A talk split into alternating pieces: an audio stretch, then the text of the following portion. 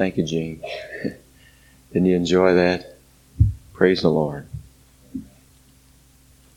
That's what God's doing among us. You know that? He's working miracles. He's changing lives. He's bringing homes back together. If that's not the power of the gospel. I don't know what it is. Pastor told me before he left, he said, Jerry, I don't want you preaching twice on Sunday. So I won't. I preached this morning, and tonight it'll just be a sermonette. I'm not going to keep you long.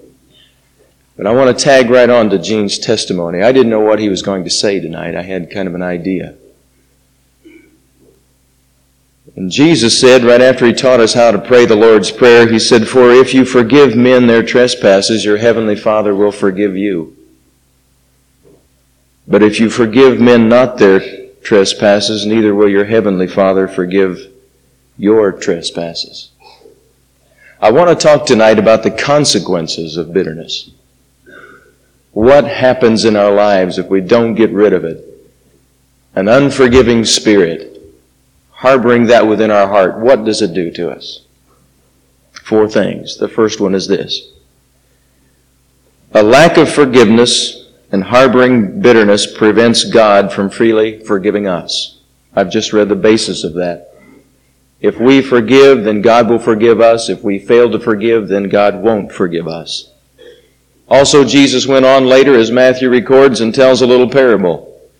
And he said that there was a king and he had a servant and the servant owed him a large sum of money. And he came and he just fell before the king and he said, please forgive me of my debt. When this Bible was translated, that debt was recorded at $52,000, $52,800,000. Probably in today's figures, it's, I don't know what it is, $60 million. And the king just forgave it. The, uh, the servant said, I'm, I'll pay you back. I don't know what he had in mind to pay him back that amount of money, but he said, I'll pay you back. That, But it was foolish because the debt was so big. He had an unpayable debt. And so he was all excited about the king because he had forgiven him that debt. He just said, Well, if you feel that way, I'll wipe your debt clean. And then this same servant came to someone who owed him money, and then as this Bible was translated, it was $44. Very small sum of money compared to what he had owed the king. And he said, Now you've got to pay me. And he wouldn't release the man of that debt that he owed him. And the king found out about this man's attitude and his unwillingness to forgive others in a small thing after he had been forgiven in such a big thing. And he said, All right, now you'll have to go and pay your debt.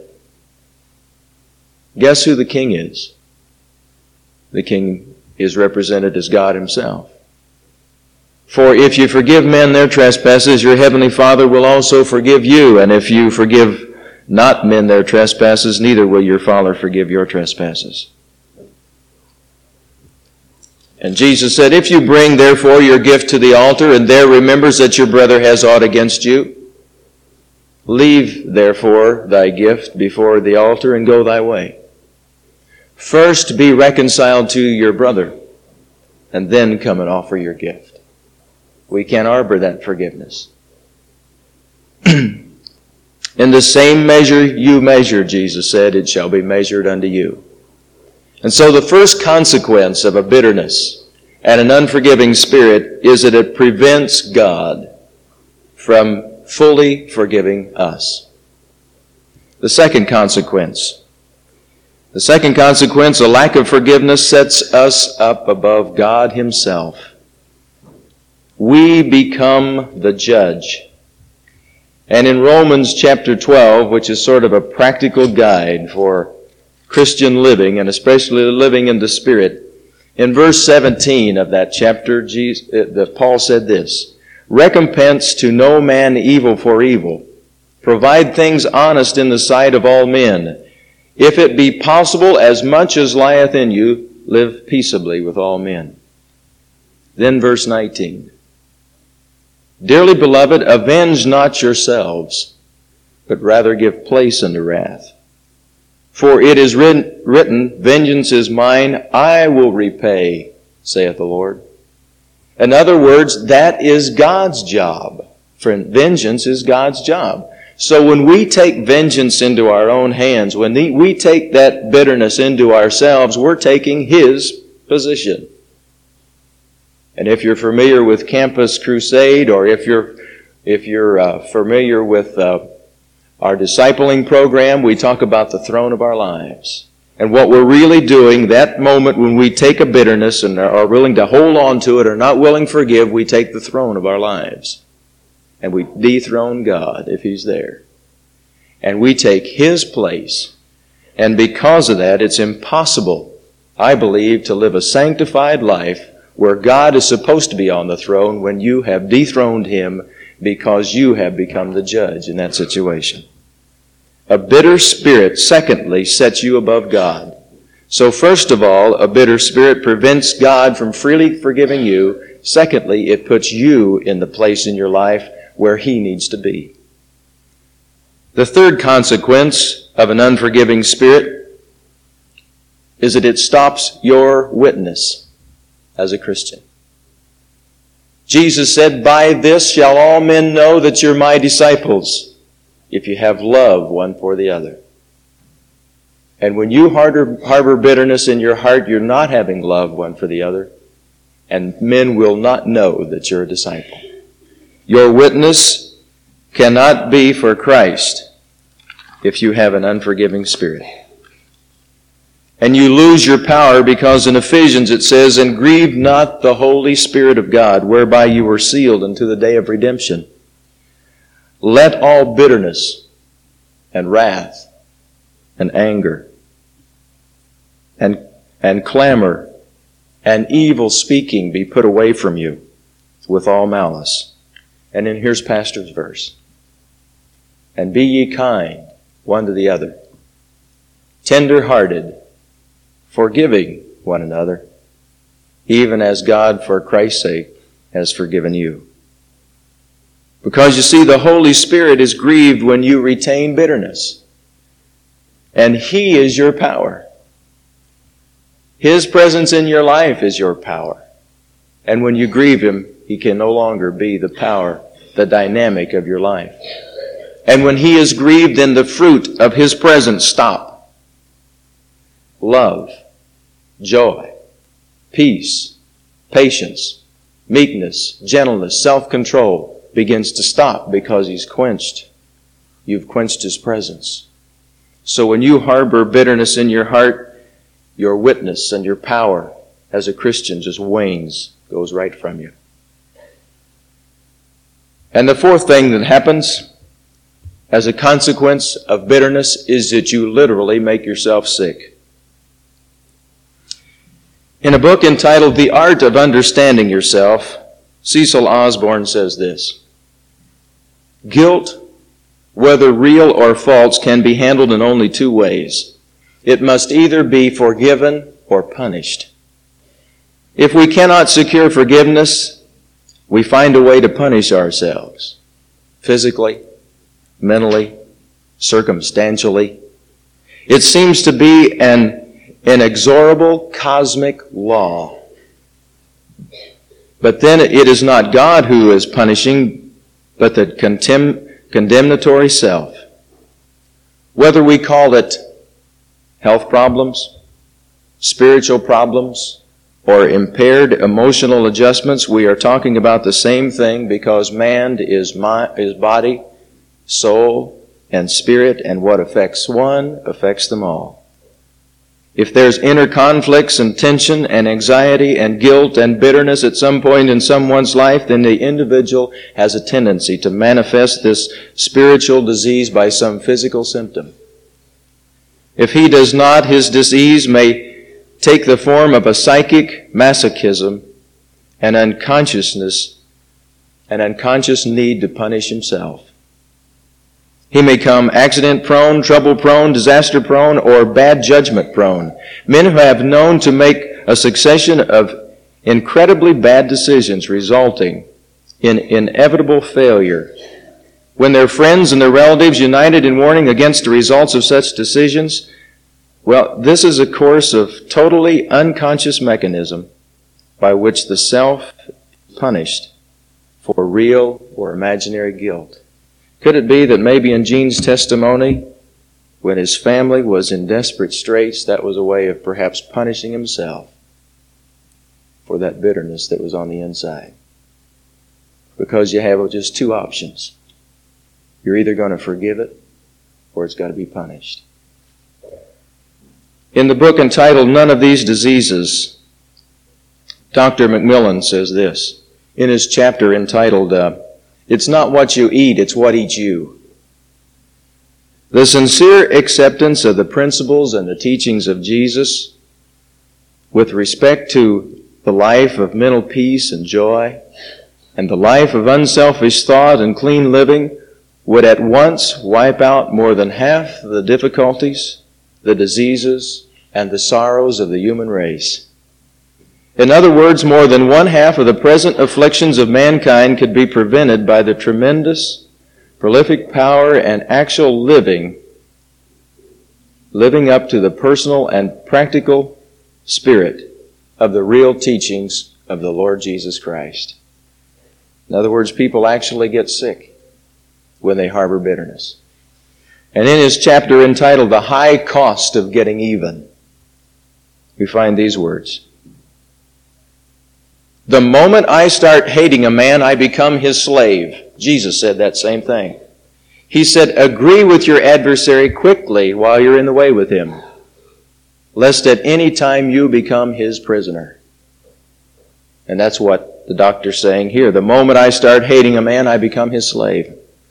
I cannot enjoy my work anymore because he even controls my thoughts. My resentments produce too many stress hormones in my body and I become fatigued after only a few hours of work. The work I formerly enjoyed is now a drudgery. Even vacations don't give me any pleasure. The man I hate hounds me wherever I go. Gene said I just relived this daily. I relived it daily. I can't escape this tyrannical grasp of my mind. When the waiter serves me porterhouse steak and french fries and asparagus and crisp salad and strawberry shortcake smothered with ice cream, I might as well have stale bread and water. My teeth chew the food and I swallow it, but the man I hate will not permit me to enjoy it. And Proverbs says, better is a dish of vegetables with love than the beef, than the best beef served with hatred. The man I hate may be many miles from my bedroom, but more cruel than any slave driver. He whips my thoughts into such a frenzy that my inner spring mattress becomes a rack of torture. That could happen even if you've got a waterbed. The lowest of serfs can sleep, but I, not I.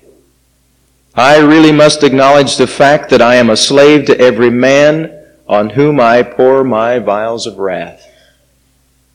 I think Jesus gave the answer when James and John wanted him to call down fire from heaven and consume these people because they wouldn't give them lodging.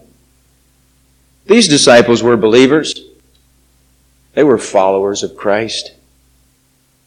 Yet, mind you, these Christians, smarting from the sting of racial discrimination, were so full of carnality that they besought the Lord to call down fire on that village. And here was the Lord's answer You don't know what kind of spirit you're speaking from. Failure to possess Christ's Spirit will make us susceptible to many diseases of body and mind. Because when we are shamefully wronged by someone, we just can't resist the temptation to get even or to hold on to that bitterness although it means paying for us a very, very high price. Christ can crucify the carnal spirit if we drive the spikes into everything in our lives that he marks for destruction. Gene said that's exactly what happened in his life. Dr. Parrott preached on the need for the filling, for the baptizing, for the cleansing of the Holy Spirit. And that's what God did. Then we are candidates for the baptism of the Holy Spirit. in 1 Corinthians, in chapter 11, Paul is talking to a church, and you know there was much division in that church. And in verse 18, he said, First of all, when you come together in the church, I hear that there's divisions among you. There's bitterness. There's an unforgiving spirit. They're divided. And then he talks about the specific division in the Lord's Supper. So he tells them how to, how to conduct the Lord's Supper. So right after that section, he says, He that eateth and drinketh unworthily eats and drinks damnation to himself, not discerning the Lord's body. And so the next verse is this For this reason, many are weak and sickly among you, and many die. Those people were literally killing themselves because they were divided and they were harboring this bitterness within their heart. An unwillingness to reconcile, pride, divisions were literally killing those people, and bitterness and unforgiveness is a killer. It'll kill you physically. It'll kill you emotionally. It'll wreck you mentally. And it'll wreck you spiritually. What was it Gene said? I felt like in some times I was right at hell itself. That's what can happen to an unresolved bitterness. Some of you here tonight might have something that is in your life that needs to be released. You just need to let go of it. You've been harboring it. It's been eating at you. You just need to let it go. There are only two options. You'll either punish yourself somehow, consciously or unconsciously, or it can be forgiven. Dr. Buckner says that he always goes back to this word in his counseling session. That there's only one way, only one way on this earth to get rid of bitterness. And God's given it to us. It's a little word called forgiveness. You say, well, I can't. I've tried before. I just need more grace or something to be able to forgive. I think the scripture comes to our rescue, for it said, God resists the proud, but gives grace to the humble. If you want grace enough to forgive, then all you have to do is be willing to humble yourself. Because the next verse says, Humble yourself under the mighty hand of God, and He will lift you up. He will give you that grace that it takes. And when you mean business with God, He'll mean business with you. For in the same measure you measure, it shall be measured unto you. And if you harbor any kind of bitterness, if you're holding something against someone else, and you are wanting to get rid of it, then tonight your whole body, your soul, and your spirit are crying to be free. You know that. It's happening within you. And it can happen tonight in a moment of time. That's all it takes, is a moment of time. And if you're willing to humble yourself before God and before other people, He'll give you all the grace you need to be able to forgive. Fact, God would have never asked you to forgive other people if it were impossible for you to do. He always gives you the grace to meet any situation that you're in. I'd like for us to stand together. I told you it was going to be a sermonette, and it was. But I believe that there was great power tonight in Gene's testimony. He spoke out of the testimony of his life. I've only reinforced what he said by the Word of God. But I know that there are some people here tonight that you're holding on to something that someone or somebody or some institution has done, have you've been wronged, and you've never released it. It's still eating on you a little bit. Maybe you've tried to deal with it before, but it's never just really released. That can happen tonight. God can do that for you before you leave this building. I'd like for us to turn to 246. And as we turn to that hymn, let that be your invitation. Purpose to mean business with God tonight, and He will mean business with you. Lord Jesus, in the quietness of this moment, in the sacredness of this hour, we pray for those tonight that would have spiritual need. We know that none of us have come to a place of arrival where we are going to be all before God that we ever will be. But we believe, Lord, that there's some people here tonight that have some unfinished business with you. And in that unfinished business, they're harboring bitterness. They've not come to that point of release where they're able just to let go and let you have their emotions so that you can be God once again and say, Vengeance is mine, I will repay, saith the Lord. We pray right now for a spirit of honesty to fall upon us and a spirit of strength and courage and boldness so that that person will be able to do what they really want to do deep down in their heart. And they can believe that you can deliver them in a moment of time if they would humble themselves before you. May the Holy Spirit rule in our hearts. In Jesus' name. I want you to be honest enough tonight to say that somehow you might be willing, might have been unwilling not to forgive God. For some of you, if you're really honest, would say, Yes, God's let me down. There's some things in the past that I was trusting Him for, and He didn't come through. And you're holding that against God and it's causing you to be held down spiritually, you'll never know His full will for your life unless you're willing just to surrender that and get that bitterness away from God. Don't attach any bitternesses to God Himself. As we sing that third verse, that might be your need tonight. Say, God, I've never really been able to say thank you for this. I've never really rejoiced in this. In fact, I've always resented you having brought that into my life. And I just want release from that tonight. I want all that burden gone. You know, there's a different spirit here tonight. That last Sunday night when I preached, there was such a freedom of people to come and such an open response. But there's a struggle going on in this congregation tonight. I can sense it. I can feel it. I know what's happening. I feel like wrestling with it. God is trying to break the hold that that bitterness has on your life tonight, and He can do it.